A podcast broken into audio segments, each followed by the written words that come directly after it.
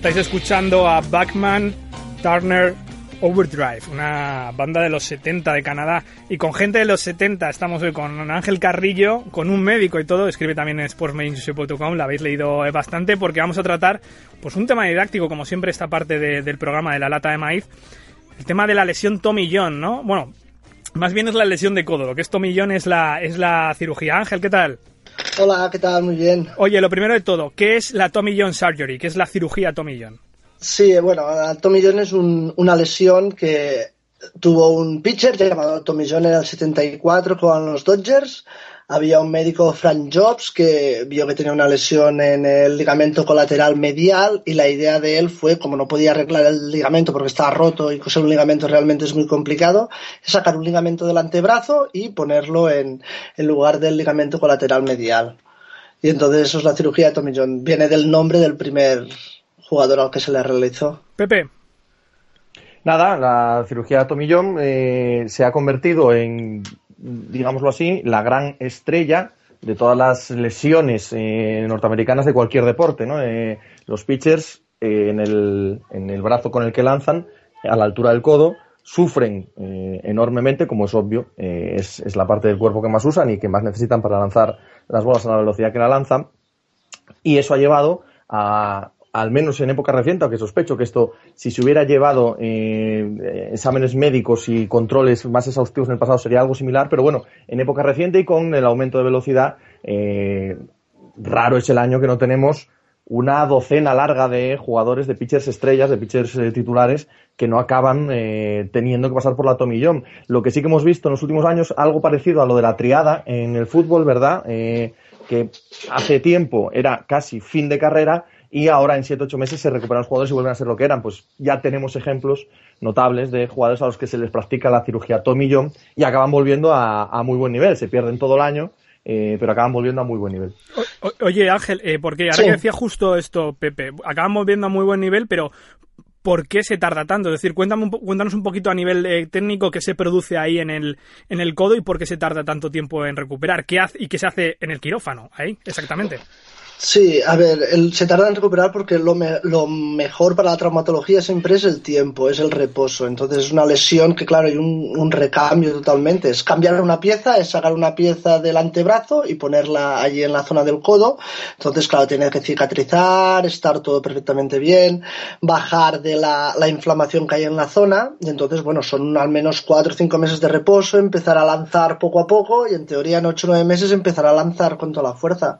Por ejemplo, el tiempo medio de recuperación son 14 meses, casi más de, de un año. Sí. Lo que comentaba antes Pepe, imagínate, del 2000 al 2011 la media de Tommy Jones era de 15,4 al año, de 2012 a 2014 ha pasado a 28,3. Uf. Oye, ¿y ¿se, Sí, vuelve, sí. se vuelve a lan- el, el pitcher vuelve a lanzar i- igual de fuerte que antes? Hombre, mira, yo lo que he leído que normalmente sí, hasta un 83% se recuperan perfectamente bien.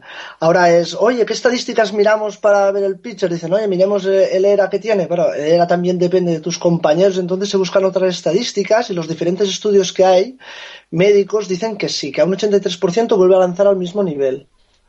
Bueno, eh, fíjate, Pepe, estaba leyendo, estaban leyendo aquí todos los nombres que tengo apuntados que han pasado por la por esta cirugía. Yu Darvish, eh, John Lucky, Daniel Hudson, José Fernández, Brian Wilson, Adam Wainwright, Stephen Strasburg, eh, ahora eh, Tanaka, que está un poco ahí dudoso, pero que ha hecho una recuperación eh, un tanto extraña sin pasar eh, por quirófano. ¿Tú crees, Pepe, y quiero esto me lo contestéis los dos, que hay más Tommy John ahora que antes? Porque parece que cuando las cosas son de actualidad es que es la panacea. O sea, que de repente se ha descubierto que ahora hay un montón y antes eh, no se miran datos y no pasaba nada. Yo digo, eh, yo digo que eso es una parte importante del asunto. También el avance médico eh, hace que no sea igual cómo se trataba una persona en los años 70 que tuviera un dolor en el codo al lanzar o que lanzara eh, con una sensación un poco diferente. Bueno, pues sigue así, no sé qué. Pero has citado tú a Tanaka, me parece un tema crucial, enlazando con que la John ahora mismo, entendedme bien, ya sé que es un término absurdo, pero entendedme bien, está de moda, ¿no? Por así decirlo, para, eh, para los problemas que tengan en el codo los lanzadores. Tanaka el año pasado, que sentía ese malestar, eh, no eh, se operó la John y trató de ir por una recuperación un poco alternativa, ¿no? A lo que es la moda actual. Y todos hemos visto cómo le ha salido. Mm, ha estado todo el año sin, sin estar a su mejor nivel, no está ahora mismo. Eh, y sin embargo, jugadores que tenían a Tomillón, ¿no? Eh, has nombrado a Félix, eh, no, a José. Sí. Y a tantos otros, eh, Alex Matt Cobb. Harvey, que está volviendo ahora, eh, Alex- que, que vuelven a un nivel extraordinario, ¿no? Entonces yo creo que eso puede ser aún más como, mira, opérate y déjate de tonterías. Ya, Ángel, ¿esto es posible, es viable a nivel eh, médico? Bueno, en teoría el tratamiento es hacer reposo durante unos meses, que en teoría es lo que hizo Tanaka, y después si no mejora la intervención quirúrgica. Claro, la intervención quirúrgica siempre es un riesgo. Hay un 17% de jugadores que no vuelven después de la operación. Entonces decir, oye, que parece que tiene el, el, el ligamento está inflamado y tal, y lo que vamos a hacer es operarle, se tienen que esperar y se tienen que seguir el protocolo. En teoría, el protocolo son unos meses de reposo, fisioterapia, si vemos, hombre, evidentemente si está roto hay que operar, pero si la lesión es crónica, con reposo en teoría podría mejorar. Sería un error operar a todo el mundo. Y lo que contabas antes de los años 70, yo tengo, hay un caso, Gary Nolan, que jugaba con los Cincinnati Reds, que claro, empezó a tener dolor en el codo, dolor en el codo, los médicos de, de los Reds le decían que bueno, que todos los pitchers les duele el codo, que tirara, que tirara, que tirara, que no importa. Tío, acababa los partidos llorando de dolor. Hasta los médicos de Cincinnati, imaginaros el nivel que había, que lo mandaron al dentista porque decían que tenía una infección en la boca que hacía que le dolía el codo. Entonces Gary Nolan dijo, estos tíos están locos y se fue a ver pues a Frank Jobs, que empezaba a hacer con Tommy John, que le había funcionado muy bien. Y eh, bueno, los de Cincinnati lo querían porque creían que hasta lo dejaría manco. Entonces nada, lo operó, fue perfectamente bien y fue un pitcher excelente que jugó en el Big Red Machine mítico de Cincinnati, imagínate. Sí. Y ahora, claro, con más pruebas diagnósticas, pues bueno, tenemos mejores diagnósticos, pero el tratamiento complejo. Alex Koff ha sido el último, eh, bueno, que ha tenido esta lesión, el gran eh, pitcher, o joven pitcher de los Tampa Bay Rays. Y bueno, y todos esos que se han quedado por detrás, porque estamos hablando de estrellas, pero gente en college, gente en ligas menores, porque es una, una lesión eh, muy común. Oye Ángel, eh, muchas gracias por, Mm. por toda esta explicación técnica Muy y bien. médica y un saludo. Ay, y una, ah, vale, perfecto. Para terminar, solo lo que he leído mucho es algo que dicen en los accidentes de circulación, la velocidad ma- mata, velocity kills, Sí. y hablan de eso. Los médicos dicen que la velocidad, que los pichas cada vez lanzan más rápido y hay muchas más lesiones por eso y no se mejora la biomecánica. Deberían mejorar la biomecánica para tener más velocidad.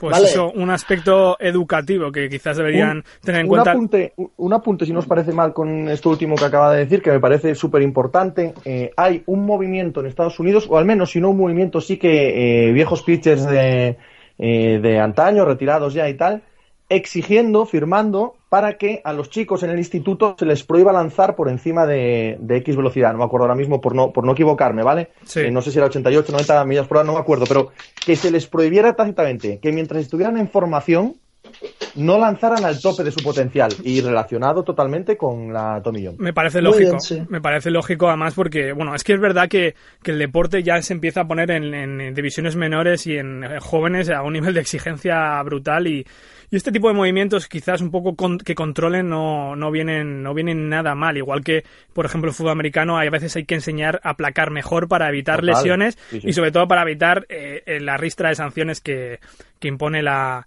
la NFL, la MLB no de- debería pensar incluso eh, en, en sponsorizar estos programas para, para chicos pequeños, ya que es verdad que es una de las mejores organizaciones en Estados Unidos en, en el aspecto social. Es decir, que tampoco vendría mal un control del físico, una ayuda, Me parece- No. Me parece que vamos a eso. una ayuda física a los chavales. Bueno, Ángel, muchas Sí, gracias por esta explicación médica.